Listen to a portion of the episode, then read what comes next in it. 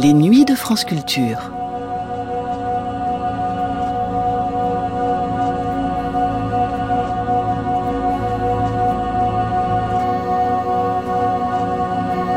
Les nuits de France Culture, un patrimoine radiophonique.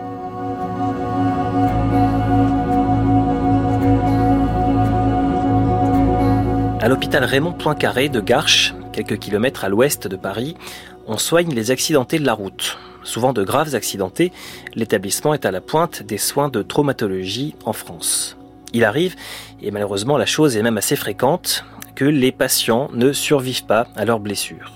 Les corps de ces défunts sont alors transférés dans une chambre mortuaire, une morgue, utilisée aussi pour des autopsies médico-légales. C'est là que les proches des personnes décédées peuvent venir les voir une dernière fois avant que ne débutent les rituels funéraires proprement dits. En 1996, cette morgue, aussi appelée salle des départs, a été rénovée. Il fallait la rendre plus accueillante et plus humaine pour permettre aux familles de commencer leur travail de deuil dans de bonnes conditions. Quelques travaux sommaires auraient suffi, mais la direction de l'hôpital a confié l'ouvrage au peintre italien Ettore Spalletti et aux architectes Guido Fanti et Bernard Ngojo, qui ont fait de cette salle une œuvre singulière, enveloppée dans un bleu azur quasiment monochrome. Un nouveau lieu pour une dernière rencontre entre les vivants et les morts. Un lieu qui est raconté dans l'émission que voici, Grand Angle par Francesca Piolo et Brigitte Aléo. Première diffusion de cette émission le 21 décembre 1996. Grand angle. Salle des départs.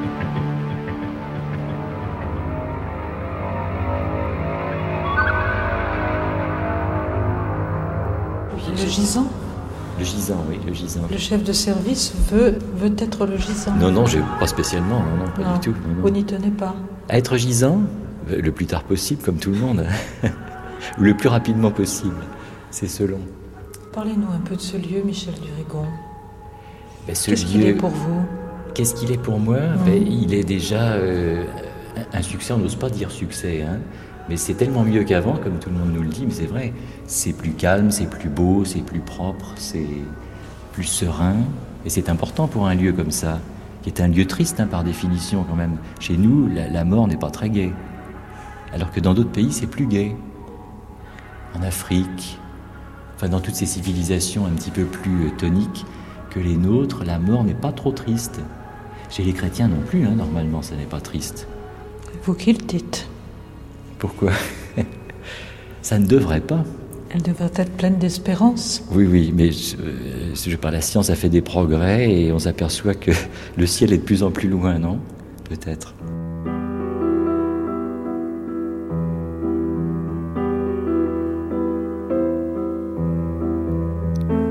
Ce lieu, que l'on appelle la salle des départs, ne vous y trompez pas, ce n'est pas celui qui mène à un quelconque et joyeux voyage. C'est la morgue, l'endroit du dernier regard sur les morts. Nous sommes à l'hôpital de Garches, en Île-de-France, hôpital Raymond Poincaré, service d'anatomie pathologique. 150 décès par an, 320 autopsies judiciaires dans le cadre de l'activité médico-légale. 470 reconnaissances, veillées et cérémonies de départ des corps ont donc lieu par an dans la morgue de l'hôpital construite en 1936 et pour laquelle, en 93, un agrandissement a été souhaité.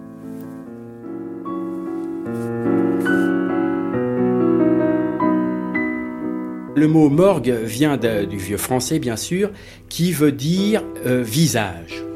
C'est donc le lieu où l'on vient voir le visage des morts et où on vient voir le visage d'abord pour les reconnaître, c'est-à-dire souvent des vraies reconnaissances, pour, bien sûr, le plus souvent, porter, disons, les derniers regards sur les morts.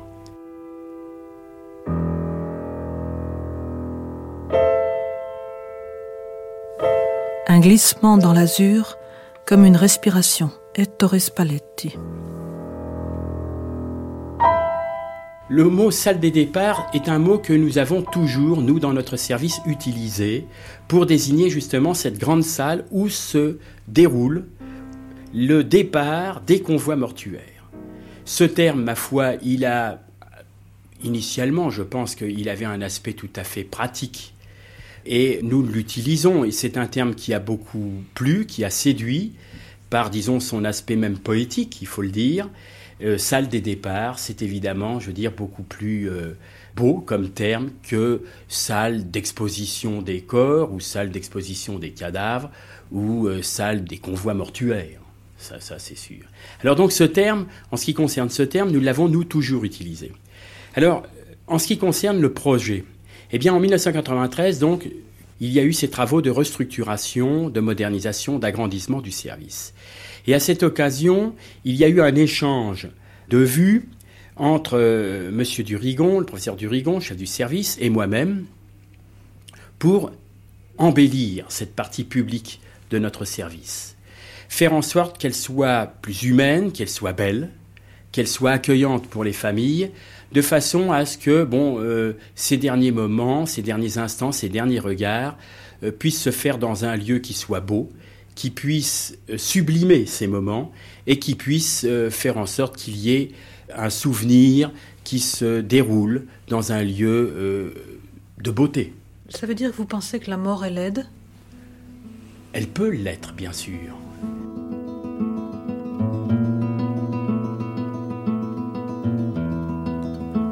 Sollicité par l'équipe du service d'anatomie pathologique de l'hôpital Raymond Poincaré pour l'aménagement de la salle des départs, la Fondation de France s'associe à l'assistance publique Hôpitaux de Paris et à la délégation aux arts plastiques. Ed Torres Palette est le plasticien et choisi par les nouveaux commanditaires, l'équipe de l'hôpital, pour transformer ce lieu. L'intervention de l'artiste porte sur le traitement coloré des murs et plafonds de la salle d'attente, des deux salles de reconnaissance des morts et de la salle des départs, ainsi que sur la réalisation d'œuvres originales, une sculpture fontaine et trois catafalques. Pour les salles de reconnaissance et la salle d'attente, les sols seront bleus soutenus, les murs bleus azuréens. Pour la salle des départs, les murs et sols subiront le même traitement. Seules les alvéoles resteront blanches. La sculpture fontaine est en marbre blanc, l'intérieur peint couleur azur.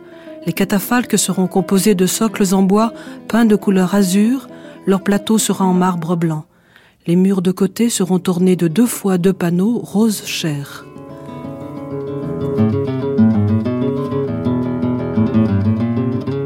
Le docteur François Parer. Cette maquette nous a, je dois le dire aussi, euh, très rapidement beaucoup séduit. Pourquoi? Eh bien, euh, les, les coloris, les, la conception. quoi? La enfin, couleur, alors, les couleurs, c'était euh, le bleu qui dominait dans ce projet et qui, d'ailleurs, sera définitif dans, dans, l'œuvre. Un, ensemble bleu avec des, un dégradé partant d'un bleu-vert pour les zones correspondant aux salles de reconnaissance, avec donc une idée, avec ce bleu plutôt vert, une idée de couleur terrestre, alors que le reste était au contraire tout en bleu, donc avec cette idée de la couleur la plus immatérielle qui soit, une couleur céleste, euh, d'une couleur qui est en quelque sorte sans, sans limite, euh, sans profondeur, euh, qui bien sûr peut avoir de la profondeur, mais qui a tout ces- ce caractère, disons, d'une couleur la plus immatérielle qui soit. La profondeur qu'on lui donne. Voilà, la profondeur qu'on lui donne. Oui, et puis que donne surtout l'artiste aussi. Un azur. Voilà, un azur, exactement, un azur. Un univers d'azur. Bon. Alors, de plus, l'artiste, bon, qu'on va classer comme un artiste plasticien, euh, qui euh, fait partie du courant euh, dit minimaliste, et qui dans ce courant occupe une place tout à fait importante. Donc des volumes, des volumes colorés avec une technique qui lui est propre. Donc un, ensemble qui était un ensemble peint. C'est-à-dire qu'en fait, on rentre dans une peinture. L'idée de l'eau nous a beaucoup plu. Il l'a mis dans une forme qui est en élévation, dans une vasque en marbre blanc, qui est un tronc de cône. L'eau, c'est euh, un élément de vie. Euh, surtout quand cette eau n'est pas une eau euh, stagnante, et l'artiste a voulu une eau qui est frémissante. Il y a un petit mouvement, ça n'est pas une eau tumultueuse, hein, c'est une eau frémissante. Et donc elle est là, il y a ce mouvement, il y a même ce discret fond sonore qui est un élément, je crois, qui euh, introduit un- une vie dans ce lieu. Vous voulez ouvrir la porte Bien pour sûr, nous Excusez-nous. Alors c'est une porte, euh, il y a trois portes, il n'y a que la porte centrale qui s'ouvre. C'est froid, c'est tout là. Et alors, Donc c'est une porte à deux battants, vous voyez, qui s'ouvre elle à l'intérieur, les autres s'ouvrent à l'extérieur pour des raisons de, de, sécurité. Ça ne se fait pas de demander au chef de service d'ouvrir des Pourquoi portes. Si, j'ouvre souvent les portes. Ah oui, vous ouvrez. J'aime bien.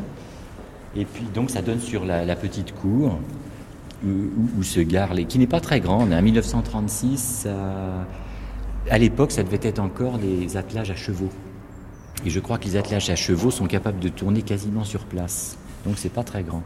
Les réunions devaient être très animées quand même autour de la rénovation, restructuration de ce lieu. hein. oui, Tout s'y mêlait, tous les intérêts euh, économiques, esthétiques, euh, psychologiques. euh. Et, et puis le fonctionnement tout bête, vous savez, euh, l'artiste avait prévu au tout début, sur sa première maquette, avait prévu trois sculptures en marbre, des espèces de cônes inversés, pointus en bas, fixés devant chaque catafalque. Mais bon, c'est pas son métier, il n'avait pas réfléchi que le cercueil, on l'emmène après devant, enfin on l'emporte. Donc on ne peut pas franchir une sculpture, donc il a fallu changer. Mais ça a été agréablement fait, toujours dans la concertation, dans la bonne humeur et dans la concertation euh, totale de tous. L'éclairage aussi a été modifié une fois, la vasque aussi a été modifiée. Et initialement, il y avait un projet de- d'eau au sol, une espèce de petite euh, vasque incluse dans le sol. Et ça, ça n'était pas possible, là aussi pour des problèmes aussi, aussi stupides que ben, techniquement, les, les- les pompes funèbres, les agents des pompes funèbres ne, ne pouvaient pas risquer de tomber dans l'eau. C'est si étroit que ça, un cercueil? Ah non, c'est plus grand que ça, Ah oui. mais euh, ça déborde. hein. Il a voulu faire des catafalques très petits, à peine visibles. C'est presque la taille d'une banquette, ça, hein, d'une banquette de musée presque. Donc ça déborde largement, c'est au-dessus. ouais. Il a fait le mobilier aussi, hein, ce mobilier un petit peu cubique, là, cubiste ou cubique. Les chaises, les fauteuils. Oui, c'est vrai que d'ici, il y a- y, une certaine beauté, c'est vrai. Ah, c'est beau, hein Oui, C'est un petit vrai. côté, euh, un, un petit côté chapelle laïque, vous savez, de, de- de l'entre-deux-guerres. Parce que quand même une architecture qui ressemble un petit peu à une église avec ses absidioles. Non, non, c'est un, un- un beau volume. Et le sol était euh, pavé, enfin pavé euh, carrelé de noir et de blanc avec des espèces de dessins de damier, une espèce de mosaïque noire et blanche qui était assez belle pour l'époque, mais qui était triste, très triste. Les deux autres salles. Ah oui, elles sont sur le côté là. on oui. peut les voir bien avec sûr, vous Bien sûr. Alors Oui. il faut passer. Je crains que je sois fermé. Ah non, c'est tout. Je croyais que c'était fermé.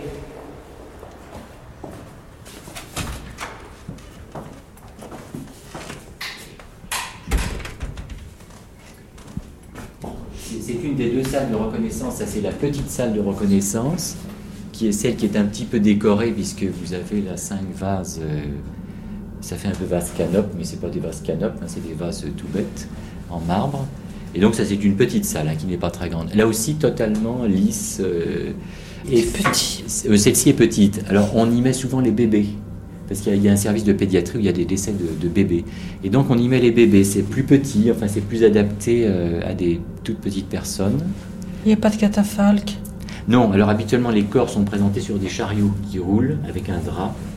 Et les corps sont présentés sur, euh, sur un chariot. Et puis la salle d'à côté, c'est le même style, si vous voulez la voir. Ah ouais.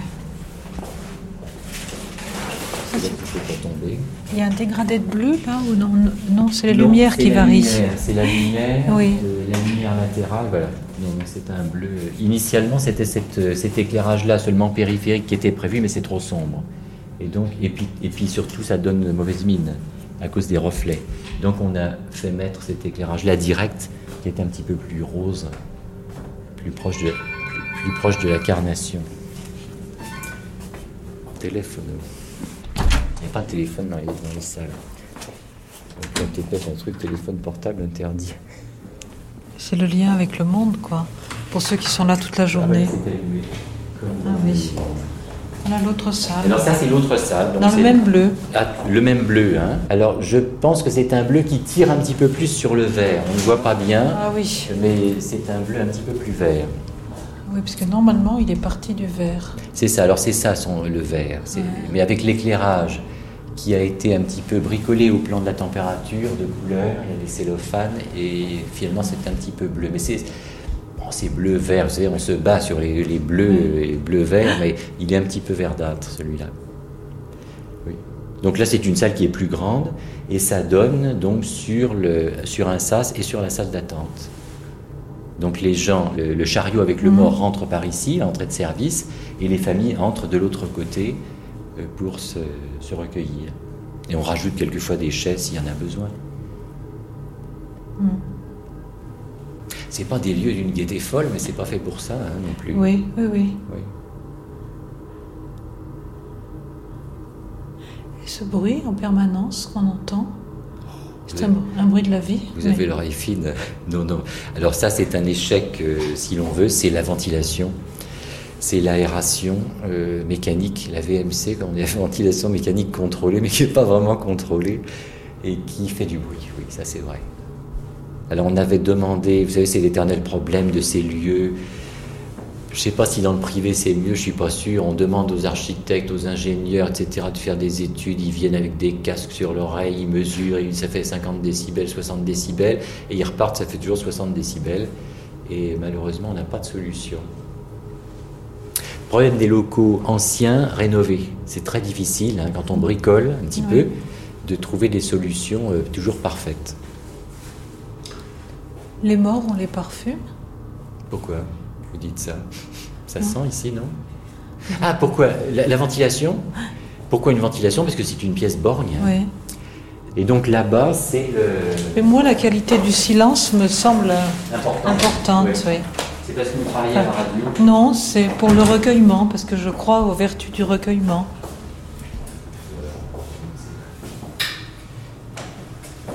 On arrivera peut-être à trouver une solution. Mais c'est compliqué le son, hein. il faudrait.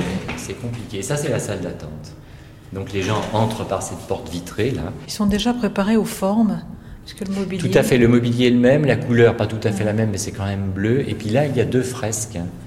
deux fresques au mur, une avec des formes géométriques qui rappellent toutes les sculptures que Spalletti fait, et une autre dans l'angle là-bas.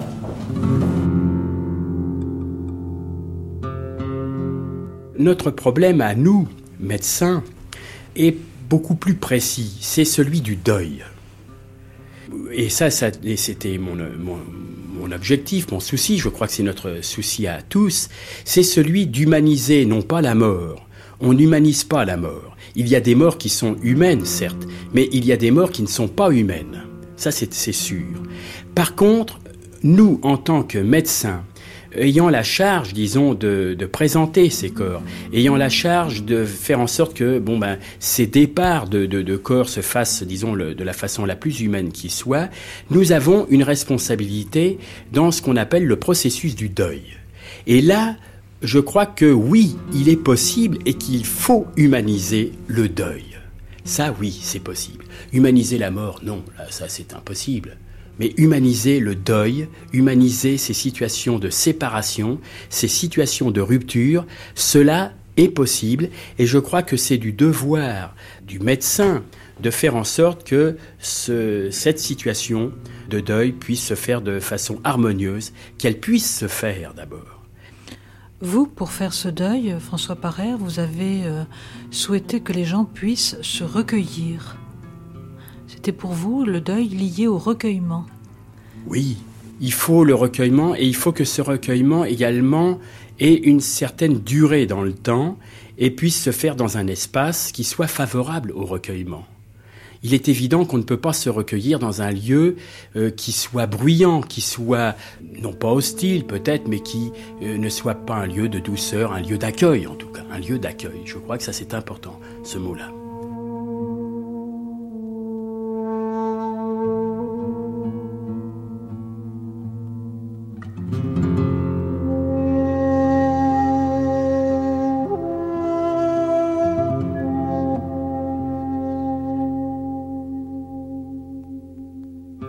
Françoise Quesada, directeur de l'hôpital. Moi, ce qui m'a plu dans cette, euh, dans cette réalisation, c'est que euh, à l'époque où on ne parle que de productivité, euh, où on a l'impression qu'on ne fait les choses que parce que immédiatement il y a un intérêt, ce qui me plaît dans cette œuvre, c'est que c'est quelque part du gratuit. c'est du superflu. Alors je dirais comme Voltaire que c'est une chose très nécessaire, c'est du superflu. Mais c'est pas pour ça qu'on va enterrer les gens mieux. Mais on va, on, a l'impression que euh, ce gratuit va, permettre euh, aux familles de se sentir mieux accueillies. Je ne sais pas parce que ils étaient déjà bien accueillis, mais de se trouver dans un lieu où ils vont pouvoir se sentir peut-être plus sereins c'est une œuvre qui tire vers le haut et qui permet un certain mysticisme. Alors on aime ou on n'aime pas, parce que une œuvre, par définition, ben l'art c'est subjectif. Hein. Alors euh, on aime le bleu, on n'aime pas le bleu, on aime euh, le rose, on n'aime pas le rose. C'est dur, c'est pas dur. Néanmoins, je persiste à dire que il y a une grande sérénité qui se dégage de cette œuvre. et là, le but, il est atteint. Ça permettra pas de mieux gérer l'hôpital, ça permettra pas de gagner de l'argent. Euh, c'est quelque chose de totalement gratuit. Alors ça a coûté cher, ça on me l'a dit, mais des fois le gratuit coûte cher. Mais ça n'a pas coûté trop cher à notre administration parce que nous avons fait cela en partenariat avec la Fondation de France et avec la Direction régionale des, affaires culturelles. Et j'essaie personnellement en tant que, chef d'établissement de parler de cette œuvre auprès de mes, de mes collègues, eux-mêmes chefs d'établissement, et de leur dire qu'il faut qu'eux aussi fassent quelque chose dans ce sens-là, dans leurs amphithéâtres des morts. Il n'y a pas besoin de autant d'argent. Bon, nous, nous avons eu la chance d'être, euh, d'avoir la Fondation de France et la DRAC qui s'y sont intéressés, mais on peut faire avec beaucoup moins d'argent. Mais il faut faire. Il faut qu'il n'y ait plus de décrochage entre ce que l'on offre dans un accueil, dans les services hospitaliers, consultations, médico-techniques, tous, et et que après le rideau tombe et puis derrière le rideau c'est affreux, c'est les coulisses, c'est l'arrière-cour. Non, il faut que jusqu'au bout l'accueil reste le même. Il ne faut pas que les familles, une fois que leur euh, euh, leurs familles, euh, leurs amis sont décédés, qu'ils aient l'impression qu'ils arrivent dans un autre monde. Il faut que ce qu'ils ont trouvé dans les services, ils le retrouvent au moment du départ. Et pourtant, ils arrivent dans un autre monde ils arrivent dans un autre monde, mais ça c'est autre chose. Oui, et notre monde, de par la structure, la forme et le sens que vous avez donné à cette œuvre-là. Oui, c'est ça. C'est ce que j'appelle dire. Euh, on grimpe, euh, on grimpe quelques degrés en, venant là. C'est ce que je j'entendais lorsque je parlais de sérénité et voire même de mysticisme. Cette, euh, ces salles aident à un certain, un certain mysticisme. C'est la salle des, des arrivées alors, puisqu'on accède à quelque chose on accède à quelque chose. Et, je dirais euh, d'un certain niveau réellement. C'est pas la salle de tout le monde.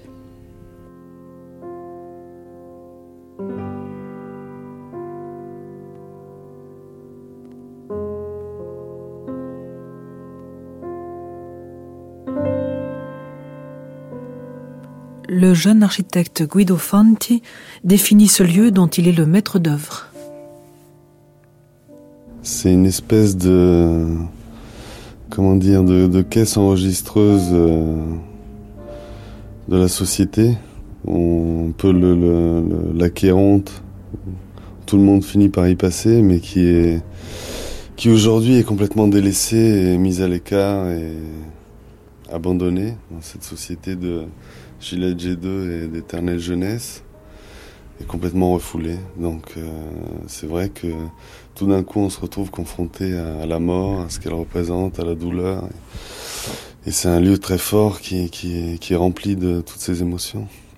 Donc c'est étonnant et c'était une expérience euh, très riche. Quoi. Et d'un point de vue euh, purement professionnel et d'un point de vue humain. Très belle expérience. Mais ce qui était intéressant, c'était euh, pas la confrontation, mais la connaissance avec un artiste, plasticien, donc qui a ses désirs, ses, des idées qui sont euh, plus ou moins abstraites. Donc le défi, c'était d'arriver à les mettre en œuvre et finaliser euh, tous les détails pour euh, respecter au mieux sa, sa, volonté. Et aussi proposer d'autres des, idées par rapport aux siennes, et c'était très bien. Il a fallu matérialiser ce bleu, par exemple, pour vous. C'est vous qui avez fait ces mélanges Non, les, toutes les teintes ont été faites en collaboration avec lui ou son assistante. Ce qui était euh, intéressant notamment, c'est que par rapport à ce qu'on nous enseigne en architecture, C'est où on traite toutes les transitions de matériaux avec des habillages ou des éléments décoratifs, c'est-à-dire comme des plaintes, des encadrements de portes, euh, des corniches, des champs plats, etc. Là, il s'agissait de tout gommer, de gommer toutes les aspérités visuelles pour donner une, vision euh, la plus uniforme possible. Lisse Lisse, ouais, le moins d'aspérité. C'était, il y a toute une famille de détails qui concernent cette préoccupation qui était intéressante à mettre au point parce qu'on n'est pas habitué du tout à, traiter les choses de cette façon. Est-ce que chaque détail a son correspondant, je vais dire, sur le plan symbolique? Par exemple, le fait que les choses soient lisses, mhm. est-ce que ça renvoie justement à la mort lisse ou, ou, pas du tout? Est-ce qu'il n'y a pas de correspondance? C'est deux, deux choses qui ne communiquent pas euh, on, pourrait le voir comme ça, mais ça correspond à l'idée de, à son idée d'une vision euh, amniotique et, enveloppante de ce lieu. Et euh, après, dans, cette uniformité, ce côté lisse, ce côté doux, léger, fragile, léger, fragile, abstrait, profond, méditatif, etc. On peut, il y a beaucoup de choses. Symboliquement, c'est très très riche de valeurs. Euh, Donc ce travail de correspondance, il existe. ce que vous avez fait, vous, c'est cette mise en correspondance, concrètement, quotidiennement. Et alors que les, services continuaient, parce qu'on on continuait à enterrer, enfin enterrer, à reconnaître délicat, les gens. C'était délicat, le chantier était phasé en deux fois, parce que le lieu pouvait pas être condamné euh, dans son ensemble pour faire les, travaux d'un seul coup. Donc il y a eu euh, toujours de, ce mélange travaux et et famille et douleur. Et d'ailleurs, c'était très intéressant aussi la réaction des, ouvriers vis-à-vis du lieu et vis-à-vis du de la vie du lieu. Ça, c'était très très curieux voir la réaction de chacun. Il y a eu des réactions euh, extrêmes, de refus, d'autres. Euh, et en fait, tout le monde a fini par s'y intéresser, s'y attacher. Et... Chose curieuse, quoi. C'est très attirant. Finalement, chacun a apprivoisé quoi un peu sa, sa mort. Ouais. Ouais, ouais. Pour vous aussi, c'était difficile cette confrontation quotidienne, euh, Guido Fanti? Vous, euh, vous êtes un jeune homme, quoi. Alors, cette confrontation a été difficile? Oui, c'est vrai, oui. Oui, oui, elle a été difficile, mais. Et surtout que c'est un travail qui a, qui a duré quand même euh, pratiquement un an et demi. Et donc venir très souvent, c'était beaucoup de temps, c'était un gros investissement de, de, de temps et d'énergie. Et en fait, ce qui l'a rendu difficile, c'est la réaction plus souvent des autres qui me le faisaient euh, remarquer ou qui le soulignaient. Alors que bon, pour moi, ça finit. Moi aussi, j'ai trouvé mon le quotidien à stériliser un peu les, premières angoisses. Oui, c'est difficile. Ouais. Oui, bien sûr, c'est difficile. D'ailleurs, j'admire beaucoup les, gens qui travaillent et qui le, qui le pratiquent eux. Les garçons d'amphithéâtre. Les garçons d'amphithéâtre, euh, notamment. Vous avez demandé, enfin vous les avez vus, vous avez parlé avec eux tout au cours des, travaux Ça a été mes, parmi mes principaux interlocuteurs parce qu'ils sont les, en fait les réels utilisateurs du lieu. Ils sont des sortes de hum, derniers prêtres païens. Ils pratiquent ce, dernier rituel qu'au fait presque plus personne ne, fait. Quoi. la toilette, la préparation. Euh, des corps. Et c'est d'ailleurs c'est ce qui les, valorise dans leur travail. Qui les rend un peu sacrés. Qui les rend un peu sacrés. Et alors qu'ils sont euh, pas du tout considérés, ils sont, ils vivent euh, assez en vase clos, ils sont pas refusés mais refoulés, ils se mélangent pas du tout au, reste de la population hospitalière. Ils ont un statut très compliqué qui est pas reconnu. Enfin c'est difficile à assumer. Et eux, ils subliment ce, ce rapport avec la mort, avec ce, cette valorisation du corps, alors que les médecins euh, arrivent à le sublimer par le, côté scientifique, le travail, la recherche. Ils ne sont pas en contact avec les familles, très peu. Alors que les garçons sont en contact avec la douleur euh, des familles quotidiennement. Et, euh, c'est peut-être la chose la, plus violente. Parce qu'on se sent complètement incapable d'aider ou de. C'est une chose qu'on partage pas.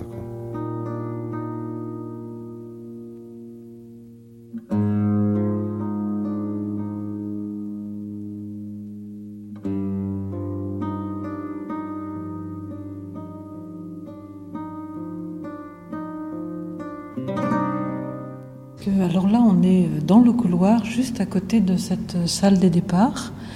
Euh, cette porte ouverte, on aperçoit un peu de, bleu, du bleu, par cette porte qui entre. Ben, par cette porte, euh, on fait entrer les cercueils et euh, on les pose sur les catafalques. Et la porte pour les, familles qui accompagnent, où est-ce qu'elle est? La porte est de l'autre côté, à l'opposé, c'est une grande porte à double battant. On peut rentrer avec vous dans cette salle, vous voulez bien Vous passez vos, journées là Pas mes journées, mais euh, des, moments, enfin, quand il y a des départs, euh, pour être là, présent avec les familles. Euh. Vous dites des départs, vous, Loïc Oui.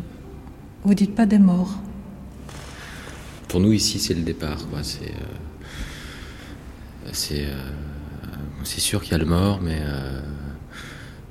c'est plus l'endroit où il va partir d'ici, de ce lieu, euh, de l'amphithéâtre, Où il est redonné un petit peu à la famille. Il est redonné parce qu'avant c'est vous qui le gardez? Ben, C'est un petit peu séquestré dans, les, dans, le milieu hospitalier, euh, dans les frigos, dans les, choses comme ça. La famille n'a pas peut le voir euh, comme elle veut, aux heures d'ouverture, mais pas plus. Quel est votre travail à vous ici euh, Je suis responsable de l'amphithéâtre. Vous êtes responsable. En quoi consiste ce travail À la bonne coordination de tout le service. Programmation des autopsies, euh, bon, déroulement des autopsies, restauration des corps, euh, présentation des corps, accueil des familles, contact avec les pompes funèbres, organisation des départs et tout ça. Vous avez quel âge 26 ans. C'est jeune, non, pour avoir commerce avec la mort, non? Ouais, oui, c'est un petit peu jeune. Enfin, je sais pas. C'est un boulot que j'aime bien, que j'ai choisi de faire et, euh, et que je continue à faire pour un petit moment, je pense. Pourquoi vous avez choisi? Une motivation personnelle.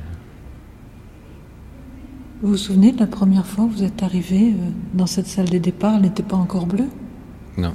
Non, non, c'était tout blanc, froid, euh, locaux administratifs, quoi, des petits carrés, une petite mosaïque par terre, euh, mal entretenu. Euh. Ouais, c'est tout ce que je me souviens. Des fausses fleurs aussi. Et maintenant, c'est comment? C'est un endroit hors du commun pour quelque chose qui, qui est un petit peu dur à vivre pour les gens qui rentrent dans cette salle. Euh, il fallait peut-être quelque chose de qui change de, de la réalité euh, des autres locaux. Euh, il fallait quelque chose qui, qui touche vraiment la personne quand elle rentre ici, peut-être. Est-ce que c'est une épreuve pour vous chaque fois d'être confronté à ces, à ces gens comme ça qui souffrent Ou est-ce qu'on s'y habitue? C'est pas une épreuve, ça dépend des, des formes, de, des sortes de décès qu'il y a. Euh, mais c'est pas une épreuve. Notre boulot, notre travail, c'est de, c'est d'être là auprès de la famille et de, de respecter ses désirs et de, de faire euh, en sorte que tout se passe très bien pour elle. Et vous êtes heureux, vous, de leur offrir ce lieu-là, justement, bleu, avec cette fontaine blanche, ce catafalque blanc, cette... Sûr, c'est un petit peu spécial, ouais, c'est un petit peu, bon, c'est contemporain, quoi, c'est... Euh, euh, ça, ça. Je trouve que c'est une salle forte quand même. Il y a une. Je sais pas trop comment la définir. Une sorte de pénombre bleue. Mais les plus beaux départs se font la nuit. Enfin, le, quand, très tôt le matin, quand il n'y a pas du tout de lumière qui rentre. Quand c'est juste éclairé, juste au-dessus du cercueil et euh, sur les côtés, y a, là il y a vraiment juste le, cercueil qui ressort avec la personne dedans, qui la met en, valeur. Vous, vous êtes obligé de les rendre présentables, les morts mhm. De les rendre beaux, quoi Une forme de, de dormeur.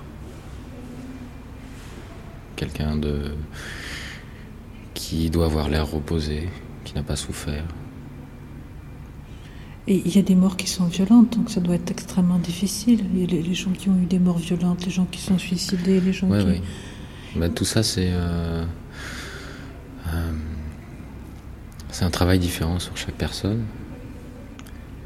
Les morts violentes, euh, il y a un travail de restauration, mais bon, qui est dans la, dans la mesure du possible. quoi. On ne peut pas toujours faire euh, redonner une image euh, normale. Mais bon, les gens savent, euh, connaissent les circonstances de la mort et le comprennent plus facilement que un décédé de l'hôpital où la famille va le voir et va pas le reconnaître parce qu'il sera pas, il aura des traits très, des rictus de la mort très marqués. Est-ce qu'on peut être ému par un mort, par sa beauté? Certains morts sont beaux, oui, c'est vrai. C'est vrai. Les morts sont toujours assez calmes dans l'ensemble, euh, ont, un visage euh, détendu, surtout au bout de quelques heures, hein, pas immédiatement, mais au bout de quelques heures, les, les- les muscles se relâchent et donc on est plus détendu. Et ici, c'est la sérénité qui, qui domine, à votre avis, Michel Duricon Tout à fait. Hein. Enfin, je sais pas l'adjectif exact, mais je trouve ça serein, calme, doux, reposant. Un petit peu imposant, un tout petit peu, mais pas trop. Hein. Ça n'est pas trop étouffant, pas trop. euh, on, ne ressent pas une chape de plomb sur ses épaules comme dans certains endroits ou dans certaines églises aussi où on est vraiment euh, terrassé par, la puissance du lieu. Là, non. Je sais pas quel est votre sentiment. Vous trouvez euh, non, ça n'est pas la sérénité qui domine. Vous voulez qu'on renverse le rôle? Oui.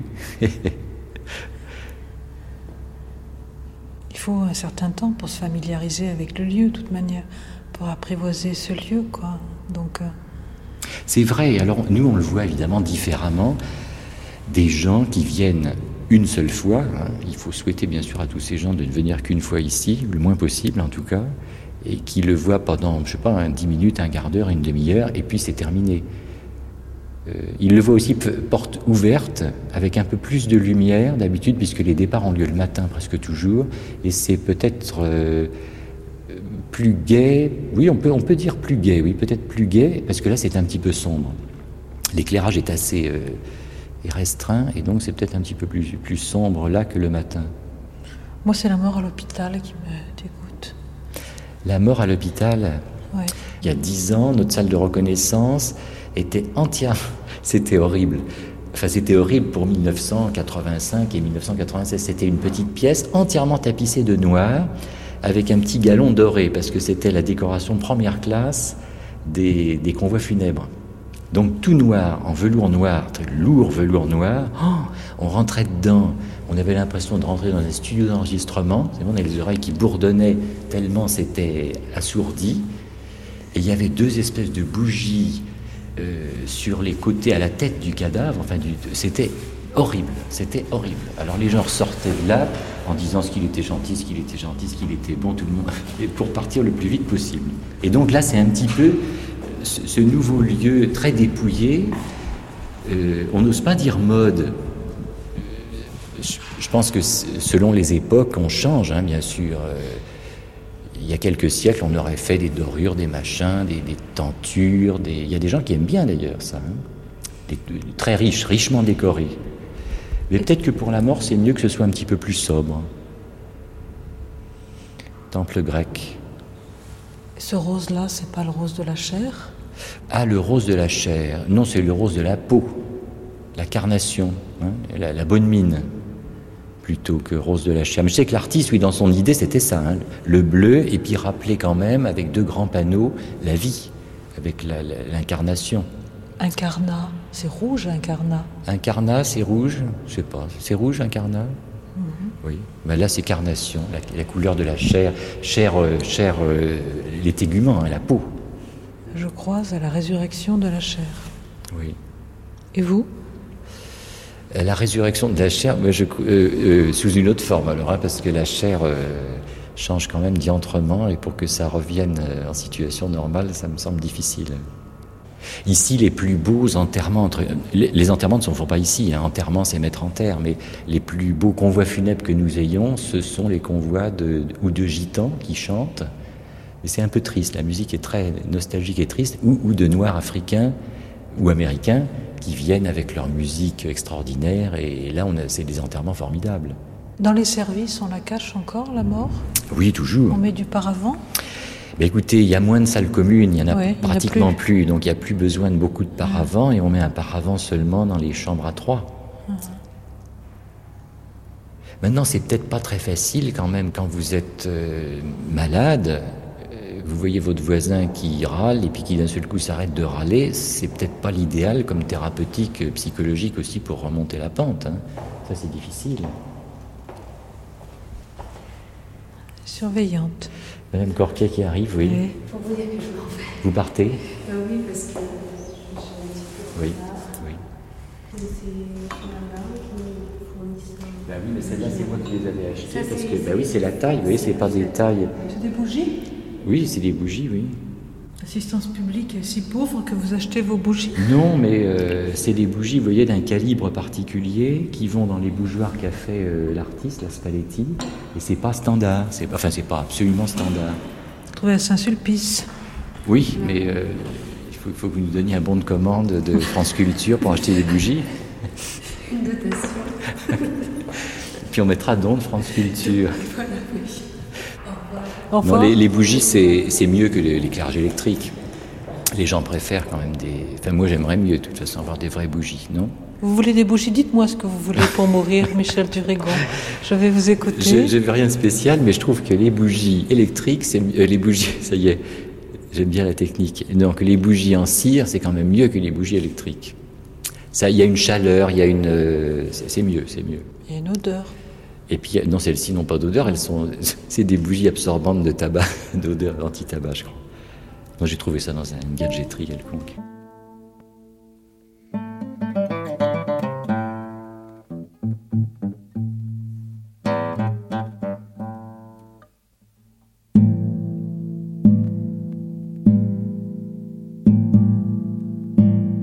Vous, quand vous avez vu les familles, est-ce que ça a donné un sens à votre travail?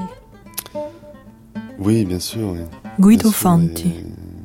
même après la, fin des travaux, en en parlant avec les, garçons, parce que c'est eux qui, bon, qui pratiquent le lieu, donc ils sont en contact avec les gens et, qui sont le, mieux à même de, le constater. Et effectivement, ils voient les, directement l'interaction du lieu avec les, mhm. les gens et c'est très positif.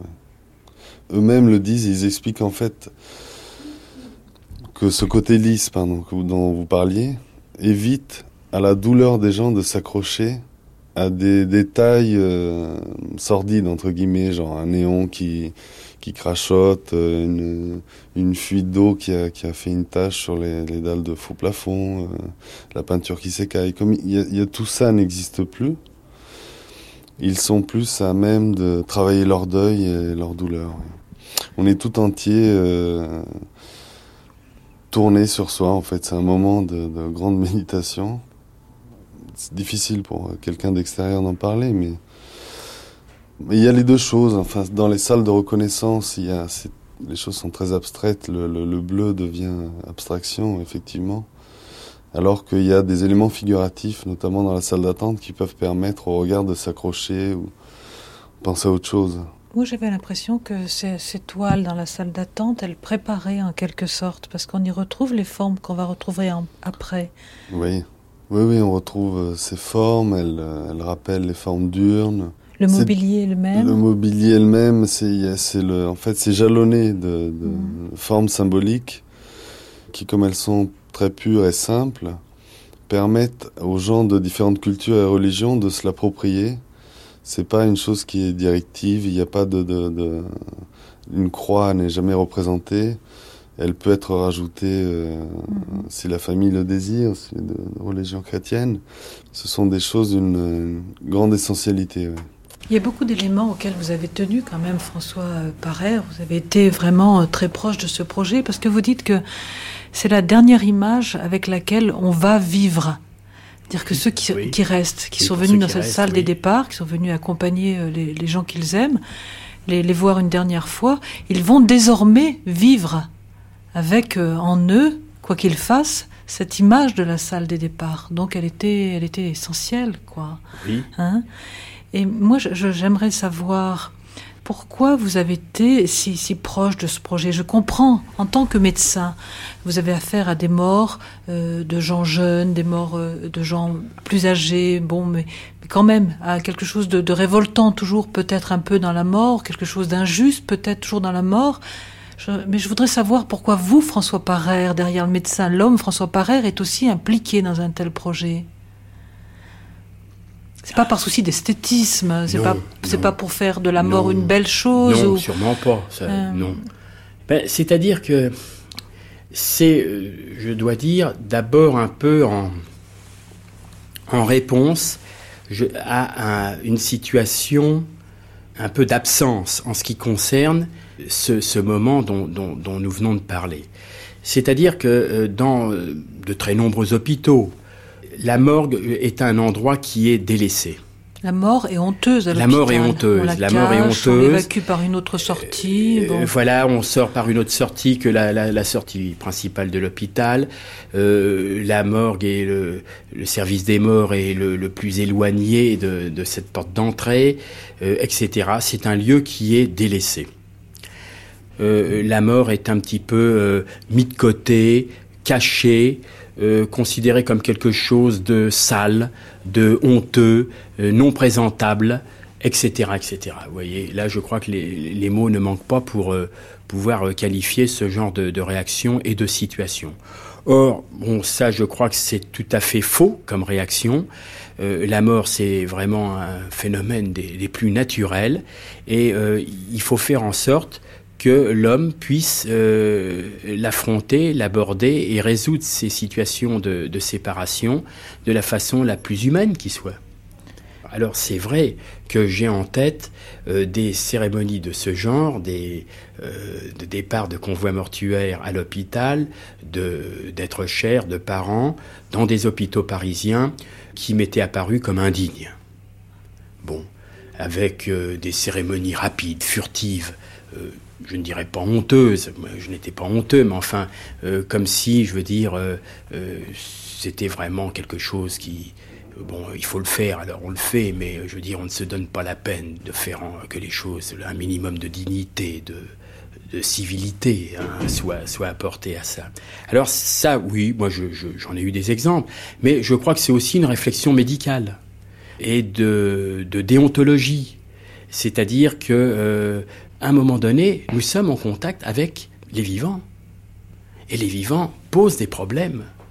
Et ces problèmes, euh, il faut les résoudre bien sûr par la parole, par l'action, par des décisions, mais aussi par un cadre qui permette d'accueillir ces personnes. Voyez donc c'est toute cette réflexion, ces, ces éléments, certes, d'une réflexion et d'une expérience personnelle, ça va de soi, mais d'une expérience et d'une réflexion d'un professionnel. Est-ce qu'on peut dire que c'est parce qu'on aime la vie qu'on a pensé la mort de cette manière-là? Ah bah je pense, oui. Cette mort azur Ah oui, oui, sûrement. Sûrement, ah oui. C'est votre cas? Oh bah oui, oui.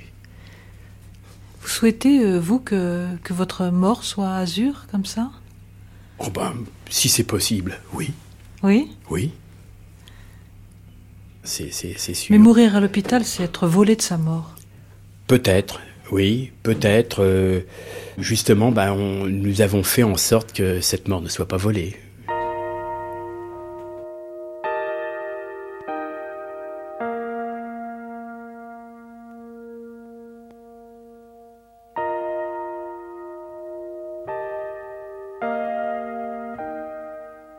La mort est encombrante, quoi. C'est encombrant, ça sent mauvais, l'hygiène aussi, problème d'hygiène, on n'y pense pas trop, mais ça fait peur la mort quand même, ça doit être contagieux peut-être, hein, ce truc-là. Ça s'arrête, il y a peut-être euh, des miasmes là qui sortent et qui vont toucher les vivants, et donc on isole la mort, il y a des spécialistes de la mort, il y a des... on désinfecte, ça se fait encore, hein, tous, ces, tous ces rituels de désinfection, qui est peut-être justifié d'ailleurs dans certains cas. Est-ce que hum, être le chef de service, comme ça, d'un service qui a un peu euh, fait sa révolution autour de la mort, c'est difficile Je sais pas si c'est difficile. Euh, vous savez, moi, je suis anatomopathologiste et médecin légiste. l'amphithéâtre, c'est-à-dire la partie morgue, entre guillemets, c'est pas beau morgue, hein, ce terme n'est pas très beau, enfin il est consacré par l'usage, la partie morgue, euh, la plupart de mes collègues n'aiment pas tellement avoir ça comme responsabilité. Euh, certains ne l'ont pas d'ailleurs. Nous on l'a revendiqué parce que faisant beaucoup d'autopsies, c'était normal qu'on essaye d'assurer euh, notre, métier jusqu'au bout et, et, ne pas se cantonner à l'examen des morts, les ouvrir, les refermer, et puis après au revoir, débrouillez-vous. Donc ça me paraissait logique d'aller jusqu'au bout. Et puis il faut penser, enfin moi j'ai eu des morts dans ma famille comme tout le monde, euh, souvent ces lieux-là sont tristes, le personnel n'est quelquefois pas très chaleureux, ce qui fait le succès d'ailleurs des choses privées, vous savez, où, le personnel est chaleureux, on a une belle hôtesse pimpante qui vous accueille, ce qui est peut-être pas désagréable. Le modèle américain Un petit peu, hein, le modèle américain. Américain du Nord et Sud-américain aussi. Hein. Euh, où les maisons funéraires sont très développées dans tous les pays pauvres. En Amérique latine, il y a des maisons funéraires fantastiques, fantastiques, mais différentes de celles-là. Je ne sais pas si vous, vous, en avez vu de ces maisons funéraires, non jamais.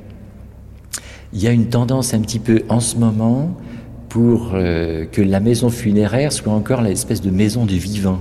Et on reconstitue curieusement des chambres, comme des chambres à coucher ou des, ou des petits salons, des boudoirs, où on voit son mort pratiquement euh, prêt à parler. Et ça, je crois que c'est pas très bon de faire ça. Moi, je suis pas spécialement psychiatre, psychologue ou psychanalytique, euh, mais vous savez, on dit qu'il faut, il faut accepter la mort. Enfin, c'est un phénomène normal. On le dit, oui, on le dit. On le dit. Je crois que c'est important parce que si on l'accepte pas, on peut plus vivre, puisqu'on est entouré de morts en permanence. Enfin, il y a beaucoup de morts et, et reconstituer euh, une chambre mortuaire qui en fait est une chambre euh, où, la, où la personne dort, c'est repousser la période de deuil. C'est peut-être pas tellement bon dans nos civilisations. Hein. En Amérique euh, latine, c'est peut-être meilleur parce qu'ils font une phase de, de, deuil actif, mais nous non. Nous c'est rapide hein, le deuil en France. Très rapide. Enfin, le, le, je veux dire, le deuil, deuil n'est pas rapide lui-même, mais la matérialité du deuil est très rapide boum, on arrive ici, cercueil, voiture, il y a plus, on marche plus à pied, plus de chevaux, euh, cimetière, église rapide, et, et c'est terminé. On se retrouve, euh, on se retrouve tout seul. Les repas de famille sont terminés pratiquement, sauf quelques cas rares. Avant, il y avait des repas, des journées, des veillées. Enfin, ça traînait sur quelques jours. Maintenant, c'est très très rapide. Donc peut-être un petit peu trop rapide. Alors, il faut bien marquer cette période de deuil et un lieu comme ça qui n'est pas spécialement un lieu de deuil, mais c'est quand même un endroit un peu extraordinaire euh, qu'on ne voit qu'une fois en principe et qui montre vraiment que quelque chose se passe. On peut prendre le temps. Et on peut prendre le temps. On, on voit que là, il y a un passage. Hein. Chaque famille vient combien de fois ici? Alors c'est variable. Hein. Euh, les familles, lorsqu'il y a un deuil dans l'hôpital, les familles viennent reconnaître, entre guillemets, se recueillir hein, auprès de leur mort une fois, deux fois, trois fois, le, le, le nombre de fois qu'ils le désirent. Hein. Habituellement, les, les, les, départs se font dans les 24-48 heures, trois jours maximum maintenant. Donc, pendant deux, trois jours, pas ici, mais dans d'autres pièces qui sont des salles plus petites, où euh, ils sont tranquilles et ils peuvent donc voir leur, euh, leur décédé. L'ironie, l'ironie que vous manifestez, l'ironie, c'est pour dire que elle peut vaincre la mort. Michel Durigon. C'est possible, hein, c'est possible. J'ai toujours été comme ça, vous savez, c'est pas de ma faute. Toujours, ça veut dire. Euh, ah, de, depuis, depuis, tout, toujours. Depuis, depuis toujours. J'ai dû me moquer de mon biberon, de mon premier biberon. oui, une forme de défense, peut-être un petit peu quand même, c'est vrai. Mmh. Hein. C'est vrai. Vous savez, on ne fait pas ces métiers-là euh, sans se, se, se, défendre et sans acquérir une certaine carapace.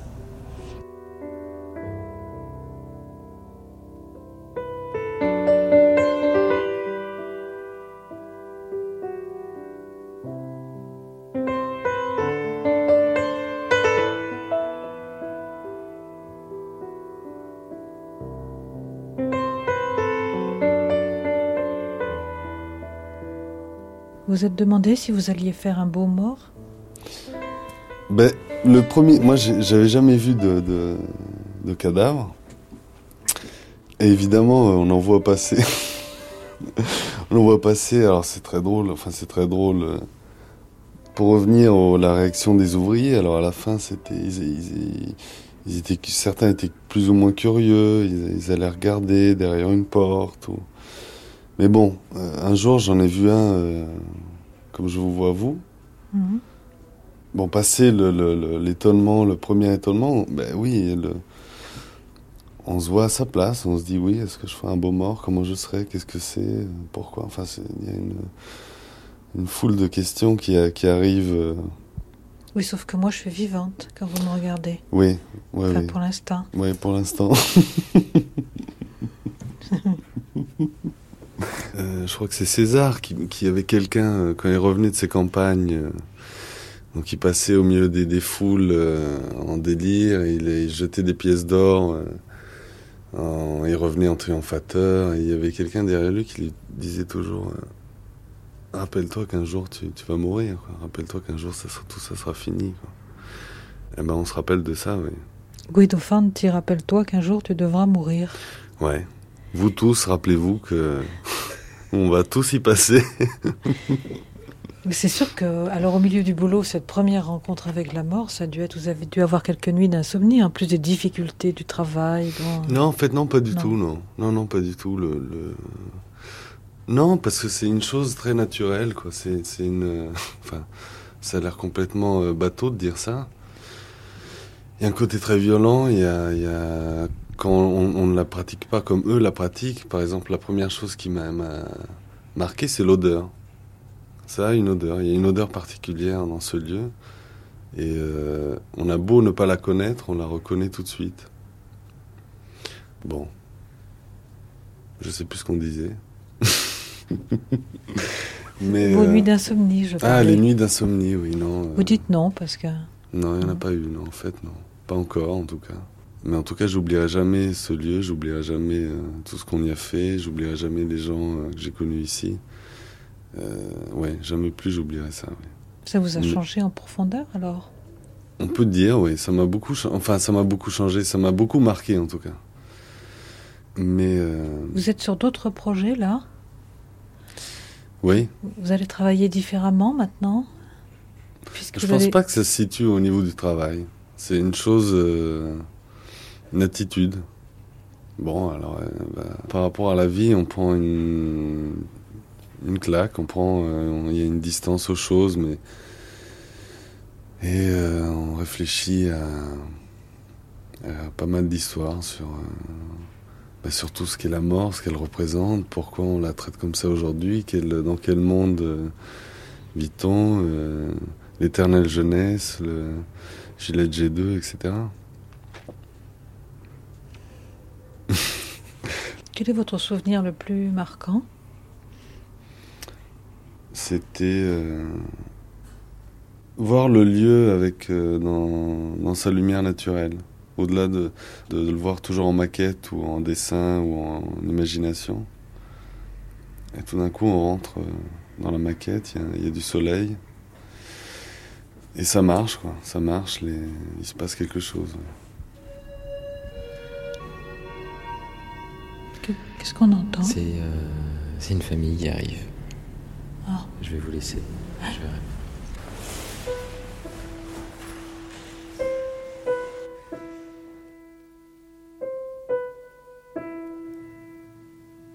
Et mourir, ce peut être une grande fatigue un soir et un aveu. Eugène Guilvic.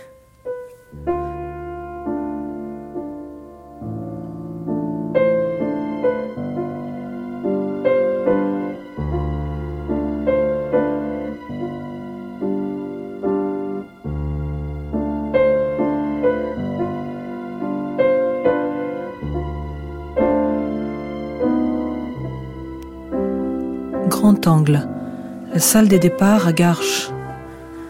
Avec le docteur François Parère, le professeur Michel Durigon, Loïc Duhem, garçon d'amphithéâtre, Françoise Quesada, directeur de l'hôpital Raymond Poincaré, Guido Fanti et Bernard Ngojo, architectes.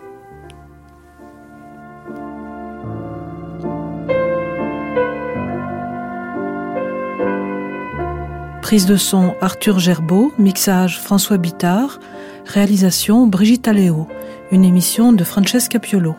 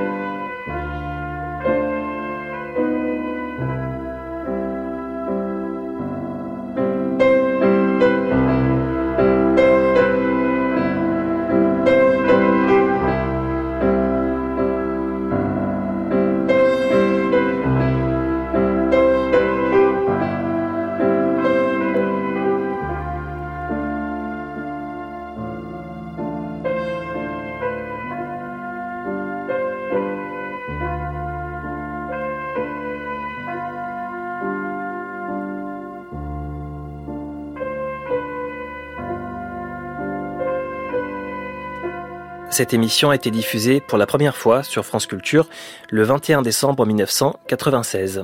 Vous pouvez la réécouter et la podcaster sur le site de France Culture, franceculture.fr, à la page des nuits et sur l'application Radio France.